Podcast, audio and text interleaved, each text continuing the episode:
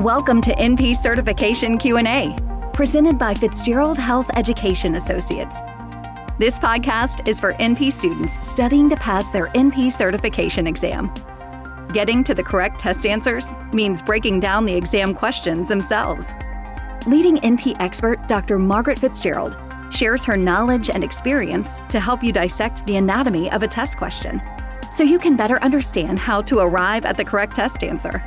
So, if you're ready, let's jump right in.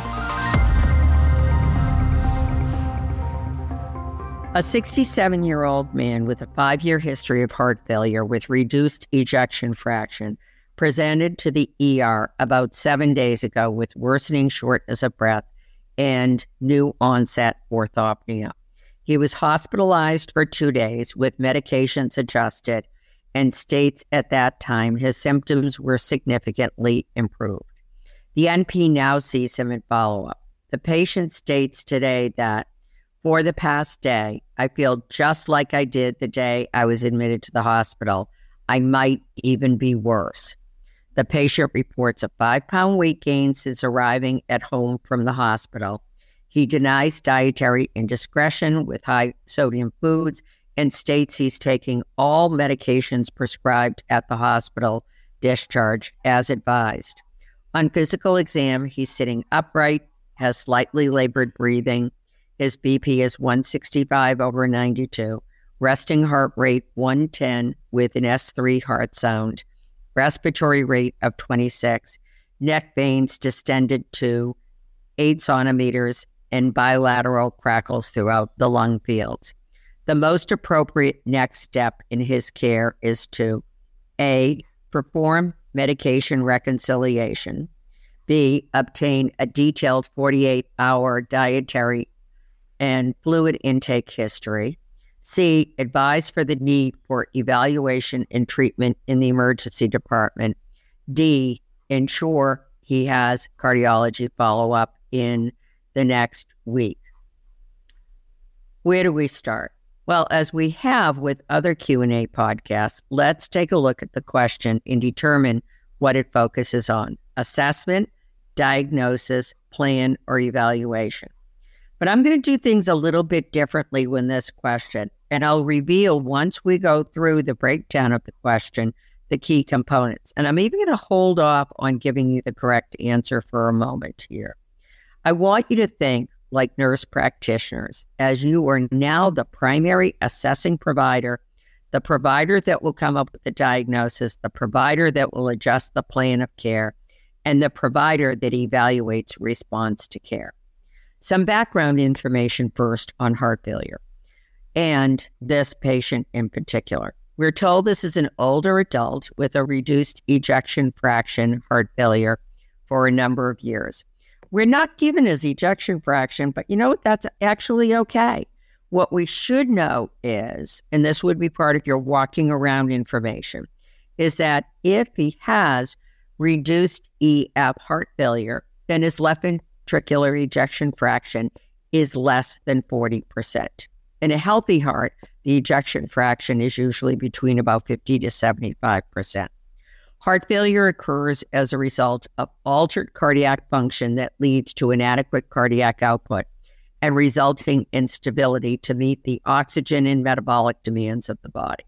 The underlying cause is usually changes in cardiac structure leading to diastolic and or systolic dysfunction.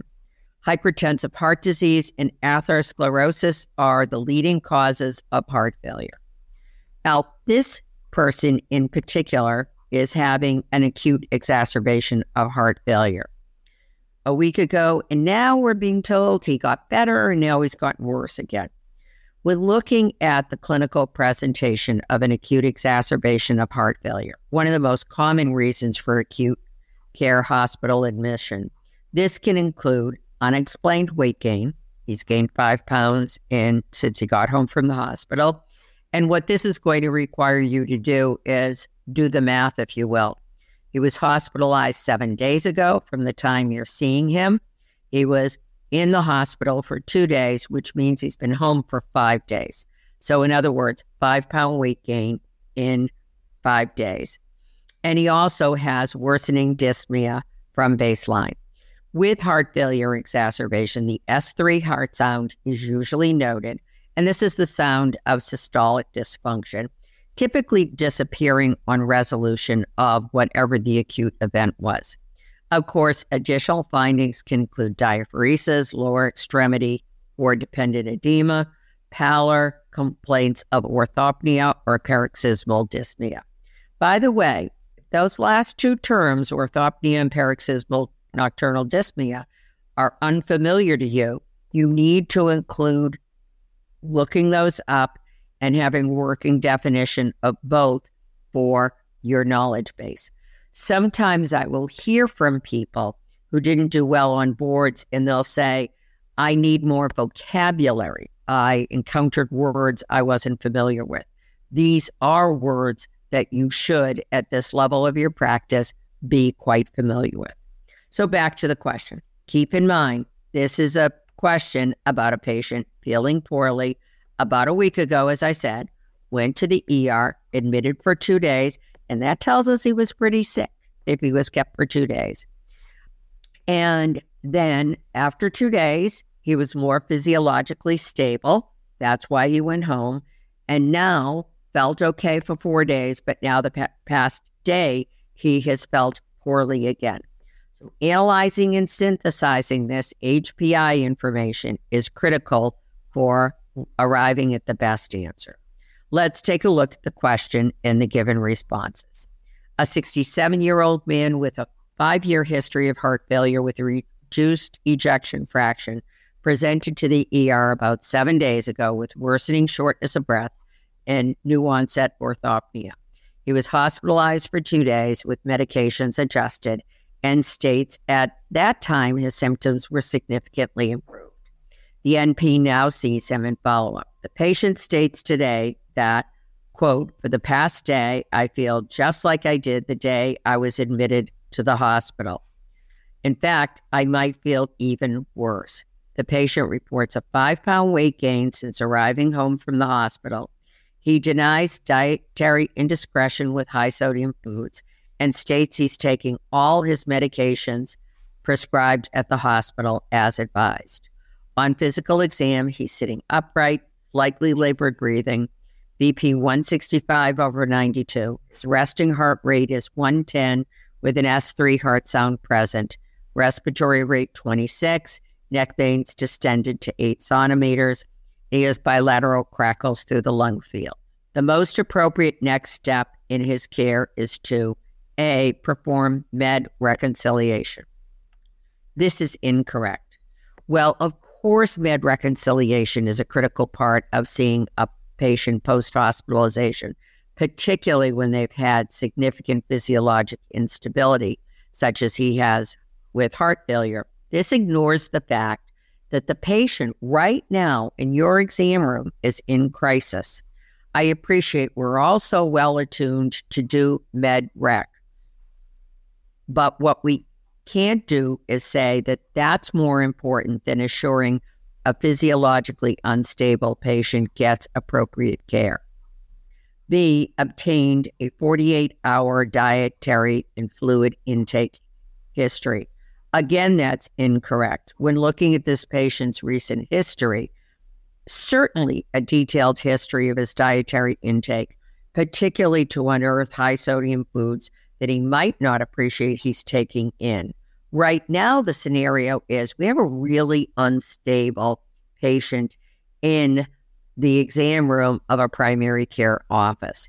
He simply needs to be transported quickly to a higher level of care. C, advise on the need for evaluation and treatment in the emergency department. This is the best answer. As I've mentioned, the patient's physiologically unstable, showing us that he's right back to where he was a week ago with his heart failure when he went to the ED. And in fact, the patient says, I might even feel worse. He went home from the hospital was stable for a few days and now suddenly is in much rougher shape. So, this question appears to be on the surface an assessment question where you'd gather more information. Because I read the scenario and I say, yeah, but I want more about his beds. I want more about what he ate. Yes, yes, yes, that's all important. But that's reflected in options A and B. It's actually more a plan slash intervention question where you're being asked to assess the patient.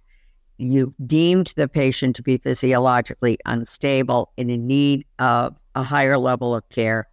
Therefore, acting promptly is called for. Get him to the ER. D, ensure he has cardiology follow up within the next week. Obviously, that's incorrect because he is the best. Yes, he does need cardiology follow up, but one more time, it ignores the fact that he's really quite sick now. Key takeaway keep in mind when all is said and done, what you need to do is get back to A, B, C airway, breathing, circulation. A patient's physiologic stability takes precedent over all other clinical priorities. Thank you for listening to NP Certification Q&A, presented by Fitzgerald Health Education Associates. Please rate, review, and subscribe to this podcast. And for more NP resources, visit fhea.com.